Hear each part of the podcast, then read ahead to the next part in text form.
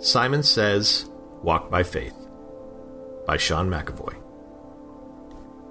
Matthew 16 24. Jesus said, If anyone wishes to come after me, let him deny himself and take up his cross and follow me.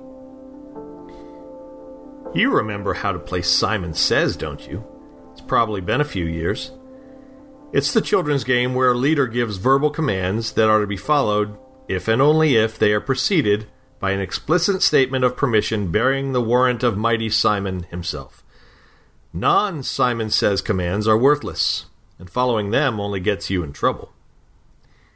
Aside from being fun, well, for a few minutes anyway, the game also helps kids work on motor skills, coordination, listening skills, manners, and respecting authority. But shh, don't tell them that. I'm not convinced the game's so popular these days, as everyone's more interested in raising leaders than followers anymore, but I digress. Let's just look closely at the three actions in the verse above, which begins not with Simon says, but rather, then Jesus said.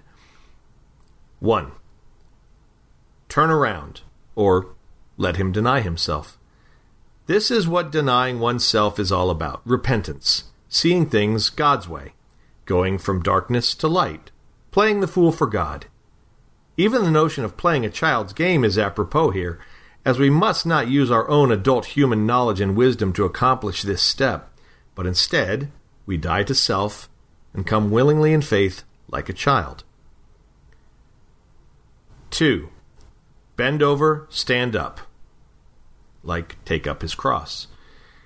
When you pick up the cross, you have to set down other burdens, the other things that you tend to think define you. Taking up your cross does not equal the burden of being you, your identity. You are indeed unique, but each day you should take on something new from Christ that makes you more like Him. And three, go forward, or and follow me. Following equals sacrificial living.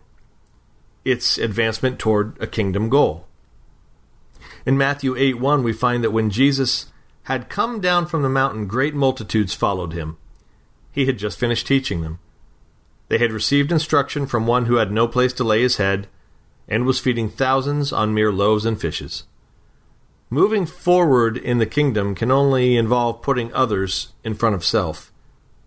Is it really all that foreign to us?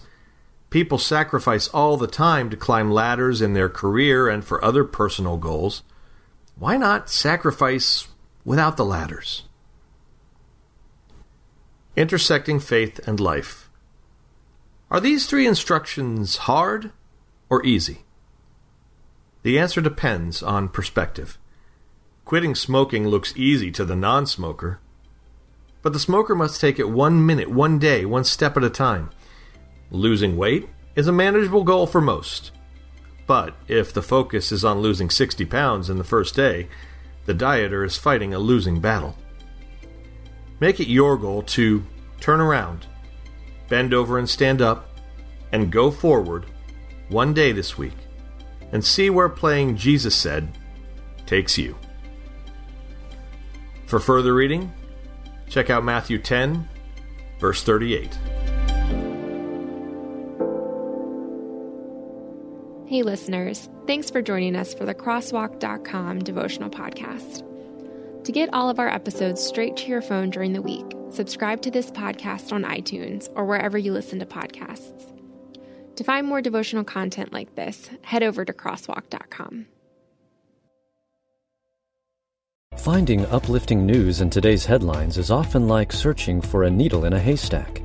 At the Story Behind podcast, we believe in the power of finding heartwarming tales and are happy to share empowering stories with you every week. Get inspired by the note a waitress received from a patron dining alone, and even hear about how one VIP passenger made a hardworking pilot get emotional before his flight. To start listening to the Story Behind podcast, visit lifeaudio.com